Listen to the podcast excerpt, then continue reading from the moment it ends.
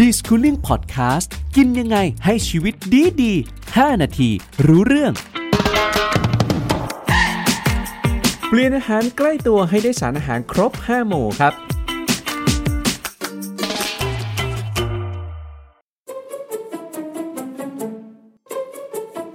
เรามักจะได้ยินมาโดยตลอดนะครับว่าในแต่ละวันเนี่ยเราควรจะต้องทานอาหารให้ครบ 5 หมู่ แต่บางคนก็แอบสงสัยเหมือนกันนะครับว่าเอออาหารที่อยู่ใกล้ตัวเราในเขตชุมชนในเขตพื้นที่ของเราเนี่ยมีอะไรบ้างที่จะให้สารอาหารได้ครบทั้ง 5 หมู่ ดังนั้นดิสคูลิ่งวันนี้ครับเลยอยากจะชวนชวนทุกคนนะครับมาพูดคุยกับพี่แววตาเอกชาวนา นักโภชนาการแล้วก็นักกำหนดอาหารวิชาชีพ สวัสดีครับ สวัสดี ค่ะ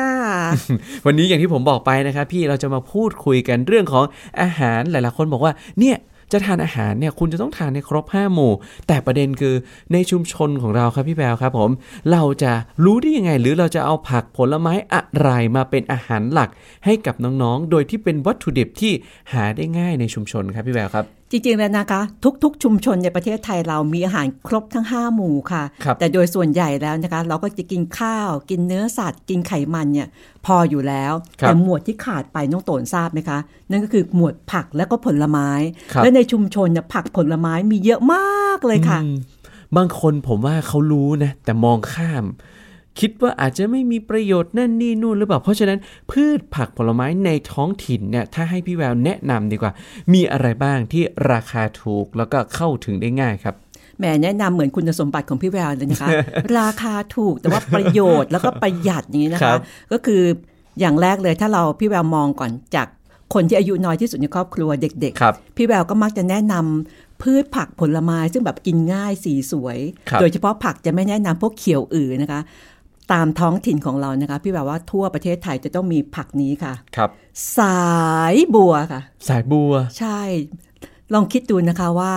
เราเคยทำสายบัวให้ลูก ให้ตัวเราเองกินเนี่ยนานมากแค่ไหนแล้ว ครับ เป็นผักพื้นถิ่นนะคะปลอดภัยแล้วก็มีคุณค่าทางโภชนาการ และสีไม่เขียว ครับ ถ้าเด็กเห็นสายบัวปุ๊บเอามาผัดกับกุ้ง เฮ้ยมันน่ากิน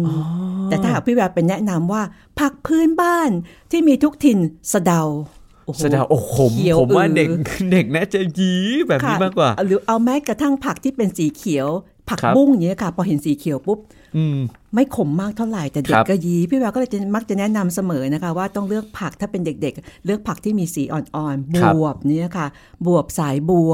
แล้วก็อัพเลเวลเป็นสีเขียว แต่ว่าไม่ขม ครับ ผักตำลึง อ่า รั้วข้างบ้าน ครับ ผักหวานแล้วก็อาจจะเป็นผักชื่อสวย ดอกขจร ดอกขจรสีเหลืองๆหน่อยไปผัดกับไข่แบบ ใช่ นี้ ค่ะ ทุกอย่างที่พูดถึงนะคะถุงละสิบบาทค่ะ อ่าจริงนะต่างจังหวัดผมว่าราคาไม่หนีไปกว่านนี้พี่แวว เอาจริงๆเก็ตในฟิลของพี่แววเลยที่พี่แววบอกเราบอกว่า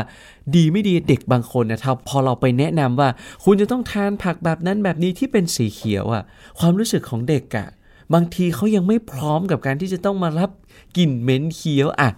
ไหลบัวก้านบัวอย่างที่พี่แววบอกอะ่ะถือว่าเป็นเมนูที่น่าสนใจมากๆ ครับผมมีเมนูอะไรอื่น ๆ อีกไหมที่พี่อยากจะแนะนำที่ได้รับสารอาหารแบบครบถ้วนแล้วก็วัตถุดิบได้มาจากท้องถิ่นเผื่อคุณพ่อคุณแม่คนไหนที่ฟังอยู่เนี่ย เขาจะได้นำไปประกอบอาหารได้อย่างถูกต้องนั่นเองครับ เมนูนี้นะคะ ตั้งแต่ตอนที่มีโควิดนะคะ ก็มีคนมาถามพี่แววว่า หาซื้อของยากจังเลยอยู่ตามท้องถิ่นเนี่ยจะเป็นเมนูอะไรนะคะ ครับ พี่แววภูมิใจที่จะนำมาเสนออีกครั้งนะคะ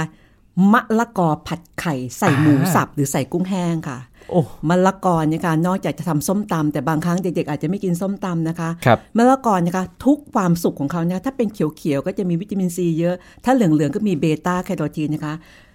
นอกจากจะมาผัดไข่แล้วนะคะ ถ้าคุณแม่มีฝีมือนะคะ ครับ ผัดไทยไรเส้นค่ะ อ่า ใช้เส้นมะละกอแทนค่ะ โอ้โห อย่างนี้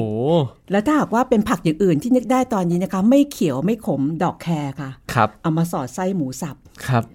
นึ่งก็ได้ ชุบ ครับ แป้งทอดก็ได้ รับรองว่าถูกใจเด็ก ๆ แน่นอนค่ะ พูดแล้วก็น้ำลายไหลนะครับ นี่เป็นเมนูง่ายๆ ที่เราสามารถทำตามได้นะครับ วัตถุดิบก็อย่างที่พี่แววบอกไปว่าถุงละ 10 บาทบ้างละวัตถุดิบก็สามารถหาได้ง่าย ๆ ในชุมชนนะครับ เพราะฉะนั้นใครที่ดูอยู่ใครที่ฟังอยู่นะครับ เมนูพวกนี้เนี่ยเราไม่หวง ยังไงเมนูเหล่านี้ก็ลองไปทำตามแล้วกันนะครับ ขอบคุณทุกคนมากครับ